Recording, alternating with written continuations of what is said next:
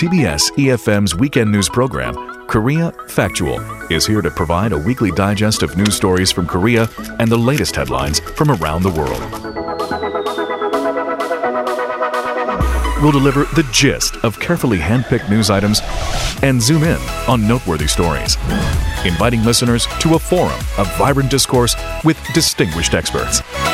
Tune into Korea Factual from 7 to 9 a.m. on Saturdays.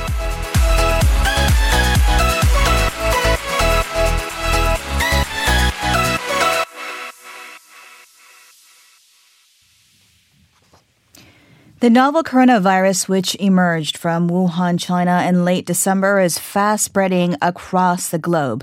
East Asia, Europe, the Middle East, uh, and all the continents really except for Antarctica. Especially here in South Korea, we saw a dramatic surge in the cases uh, in the past week, and it's fueling concerns. And to evaluate this unfolding situation locally and globally, we are now joined by Isaac Bogoch, an infectious disease specialist and professor at the University of Toronto in Canada. Good to have you, Professor Bogoch. Oh, thanks for having me on. All right, so reports of new cases have slowed down in China, but hundreds of new cases have been reported in Daegu, the fourth largest city here in South Korea, also in the Lombardy region in Italy. Uh, how would you re- evaluate kind of the big picture situation? Are we close to this being characterized as a pandemic? Yeah, I think we are. I mean, obviously, we're all waiting for the highest of high public health officials to use the P word and call this a pandemic. But I mean, if we just take a step back and look at, you know, what's the definition of a pandemic, it basically means that there's widespread transmission of an infection around the world. And now we've got basically every continent on the planet reporting cases, more cases in, in affected countries that we know of new cases popping up in countries that were previously thought to be unaffected. I mean, we've got ourselves a pandemic. That's that's exactly what this is. Hmm. And if we're not going to use that term today, we'll probably be using it in the next day or two. And the WHO has not yet declared a global pandemic, but executive director of its health emergencies program, Dr. Mike Ryan, did say that it's time to do everything that you would do in preparing for a pandemic. How do you view this? Oh, I think that's very good advice, and certainly um, we've heard that from the WHO. And you know, I've been trying to keep abreast of what health ministers around the world are saying, and that's certainly been the me- message from most national health ministers as well. You know, basically, people are saying, okay, you know, it's time to be prepared for the emergence of this infection in you know whatever country we're going to point at on the map and really treat this as such because you know, wherever we are on the planet, it would not be unexpected to see more and more imported cases and eventually locally acquired cases of this infection. All right. Well, let's bring it closer to home here in South Korea. President Moon Jae-in did visit the worst hit city of Daegu this week, and some were concerned whether Daegu would become a second Wuhan. Obviously, a lot of effort going into that not happening this week, and some are already criticizing that the government should have shut down that border with China to prevent the spread of the virus in the country.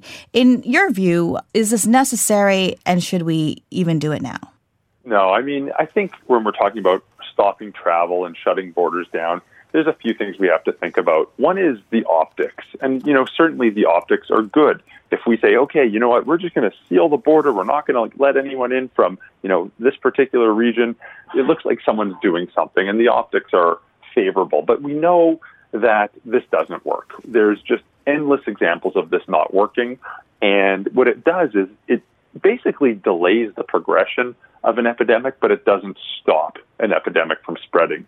And even the massive public health initiatives in China were helpful in slowing down this epidemic. They certainly were. I mean, they probably bought the world several weeks to prepare for this, but we knew pretty early on that containment was not going to be an issue when we started to see cases pop up, mostly first in East Asia and, and Southeast Asia the efforts could be better spent on preparing public health teams and clinical teams and you know management teams to to really prepare for new and more cases that are going to be emerging in in South Korea and of course elsewhere in the world as well. What are some urgent measures that authorities should adopt to contain the virus? Does South Korea need stronger quarantine measures, such as isolation and perhaps even lockdown, as China had done? No, I, I honestly don't think this is going to be helpful at, at this point. I mean, it may slow the progression of the infection down, but I think when we're talking about quarantine measures and, and isolation, we know it's just going to slow things down, but it's not actually going to stop the progression. This virus is here, and I think it's time to take a step back and appreciate that it's best approached by dealing with the actual virus and ensuring that there's capacity in hospitals to manage perhaps an influx of patients. There's capacity at outpatient clinics to manage, you know, people who just aren't sick enough to go to hospital but still need clinical care. It's important to ensure that public health care has uh, appropriate staffing and funding to help reduce transmission in, in community settings. My personal opinion, and again, it's not shared by everyone, but it is backed by data and science and, and prior experience with epidemics, is that when we start really restricting travel and you know trying to contain this, it's a, it's a respiratory infection. Uh, it's not going to be contained. We know many people have, actually, fortunately, most people have a, a mild course of illness. Of course, sadly, some people have severe illness, and sadly, some people succumb to this illness.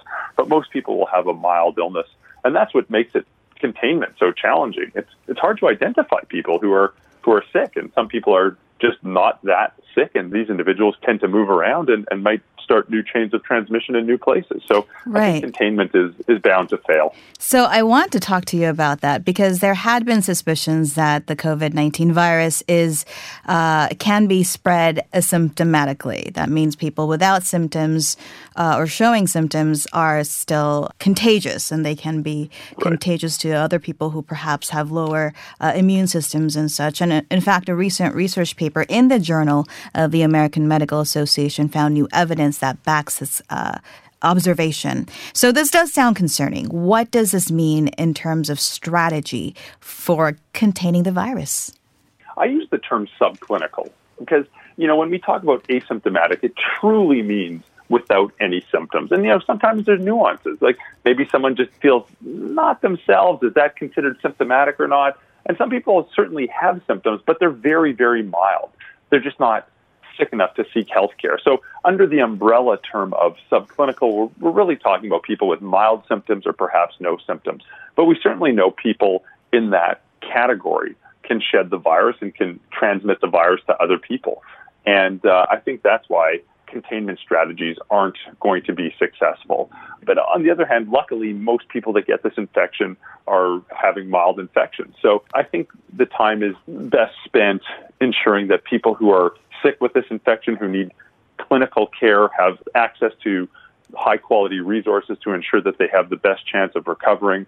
I think resources can be spent on public health initiatives to ensure that places in the community are less likely to get this infection. And if there are infections, they can be managed appropriately without affecting other communities or, you know, perhaps, you know, sometimes we see spread in nursing homes or long-term care institutions or schools. So, you know, different measures to, uh, to mitigate the spread of infection in those settings. So I think this is where the attention and resources would be best spent at this point because we're, we're beyond containment. Uh, to me, it sounds like maybe then we just need to learn to live with the virus. Yeah, and of course, the long term solution really is developing a vaccine. Uh, we're not going to have one anytime soon. It's probably going to be at least a year. But, you know, it's quite frankly, this virus is spreading. The massive public health initiatives have slowed it down, but they certainly didn't stop it. I don't think any initiative now is going to stop the virus from, from spreading throughout South Korea, uh, throughout other parts of the world. And, uh, you know, maybe people or countries will choose to use different strategies to close borders or stop flights. That might slow it down a bit, but this is coming. And I think it's just best to use whatever time we have now to prepare for this so that we're best prepared when we see more and more cases of the infection.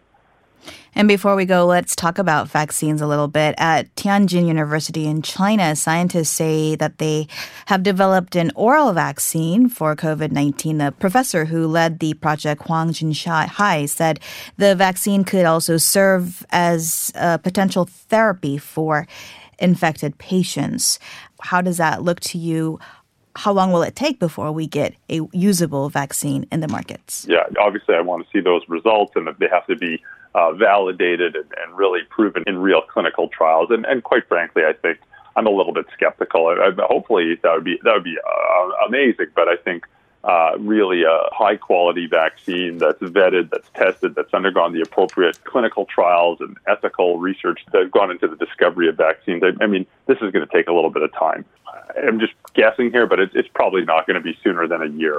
Of course, there's tons of effort, tons of money, tons of resources being poured into creating these vaccines now, but uh, it's it's going to be a little bit of a little bit of time before we start to see uh, these deployed in real world settings.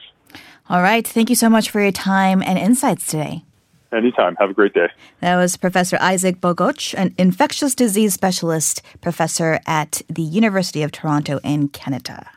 Now, if you have any questions or opinions regarding any of the topics we're covering on the show today, join in on the dialogue. Send us an email at koreafactual at gmail.com or leave us an, a comment on our Instagram. We'll be right back with more facts and perspective.